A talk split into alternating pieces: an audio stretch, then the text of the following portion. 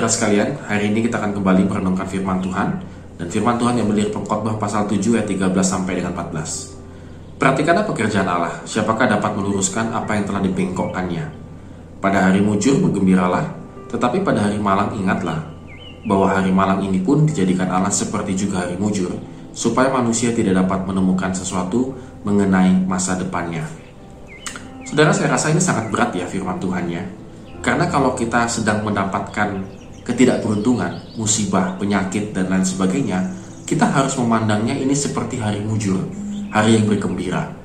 Saya tidak tahu saudara sekalian bagaimana caranya kita uh, mendapatkan ini semua begitu ya kalau kita sedang mengalami kesulitan yang sangat besar.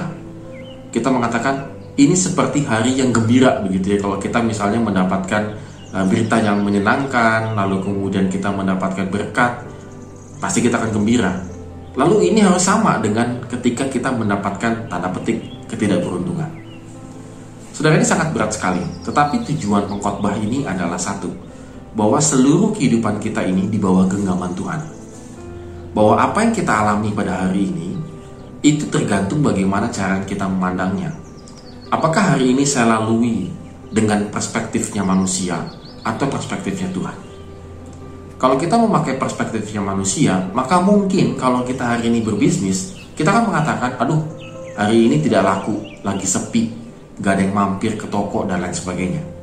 Atau kalau kita sedang bekerja di kantor, hari ini kita akan pandangnya dari perspektif manusia, hari ini capek, job deskripsinya ditambahin, tetapi gajinya nggak ditambah-tambahin begitu ya. Tapi kalau perspektifnya Tuhan yang kita pakai, maka hari ini kita lalui walaupun tanda petik secara pandangan manusia tidak mujur, lebih banyak capeknya dan lain sebagainya, kita tetap bergembira, saudara. Kita tetap bergembira. Bahkan kalau kita sudah mengalami kegembiraan itu, sukacita itu, maka apa yang dipandang manusia bengkok itu bisa diluruskan Tuhan. Saudara, saya yakin kita punya banyak pengalaman ketika kita memandang bahwa hari ini saya tidak mujur, tetapi ketika kita berusaha untuk mensyukuri dan juga bersuka cita, maka Tuhan memberikan berkat yang tak terduga dalam kehidupan kita. Saya yakin saudara sekalian memiliki pengalaman tersebut. Oleh karena itu saudara sikap kita bagaimana dengan bijaksana menghadapi berbagai persoalan kehidupan kita. Apakah tetap dengan bersyukur dan bersuka cita atau kita memandangnya bahwa hari ini saya bengkok, tidak mujur, lagi tidak beruntung dan lain sebagainya. Saudara ada satu ilustrasi yang uh, bagi saya cukup bijaksana begitu ya.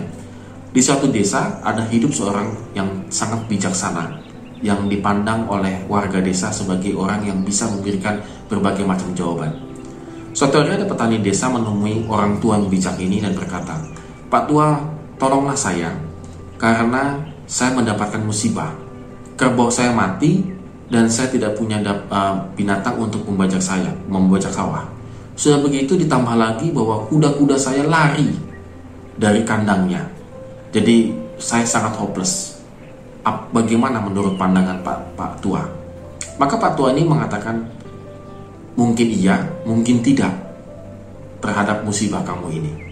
Lalu petani ini pulang dan menceritakan kepada orang desa bahwa uh, orang tua kita anggap bijaksana itu sudah menjadi gila. Karena ketika saya mendapatkan musibah dia jawab menjawab mungkin iya mungkin tidak. Lalu kemudian keesokan harinya petani ini kaget. Ternyata uh, kuda-kuda yang tadi yang kabur dari kandangnya itu pulang ke, ke, ke kandangnya membawa kuda-kuda yang lebih banyak lagi. Sehingga si petani itu akhirnya bisa membajak sawah dengan memakai berbagai macam kuda gitu ya. Dia mendapatkan kuda-kuda yang lebih banyak lagi dan dia sangat senang sekali. Lalu dia berkatakan, Pak Tua saya sangat sangat senang sekali karena hari ini saya mendapatkan banyak kuda, pengganti kerbau dan lain sebagainya. Maka respon daripada Pak Tua yang bijaksana ini mengatakan, mungkin iya, mungkin tidak.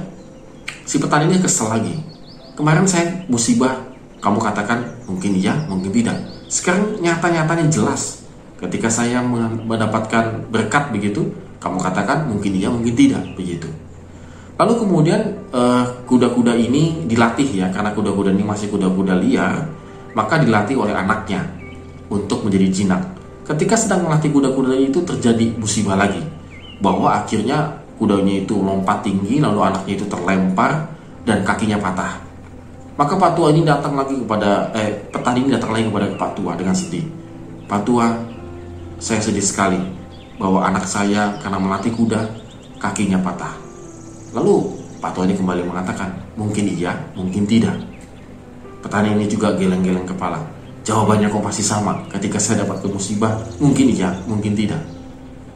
Setelah karena kakinya patah sudah nggak bisa bekerja lagi ini si anak, Gak tahu berapa lama, berapa hari kemudian datanglah perintah dari raja bahwa seluruh pemuda diwajibkan untuk berperang karena negara sedang membutuhkan banyak tentara.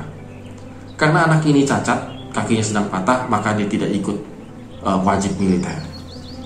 Maka patua ini mengalami keberuntungan karena dia tahu ketika uh, anak ini akan ikut ke medan tempur, belum tentu dia akan kembali lagi.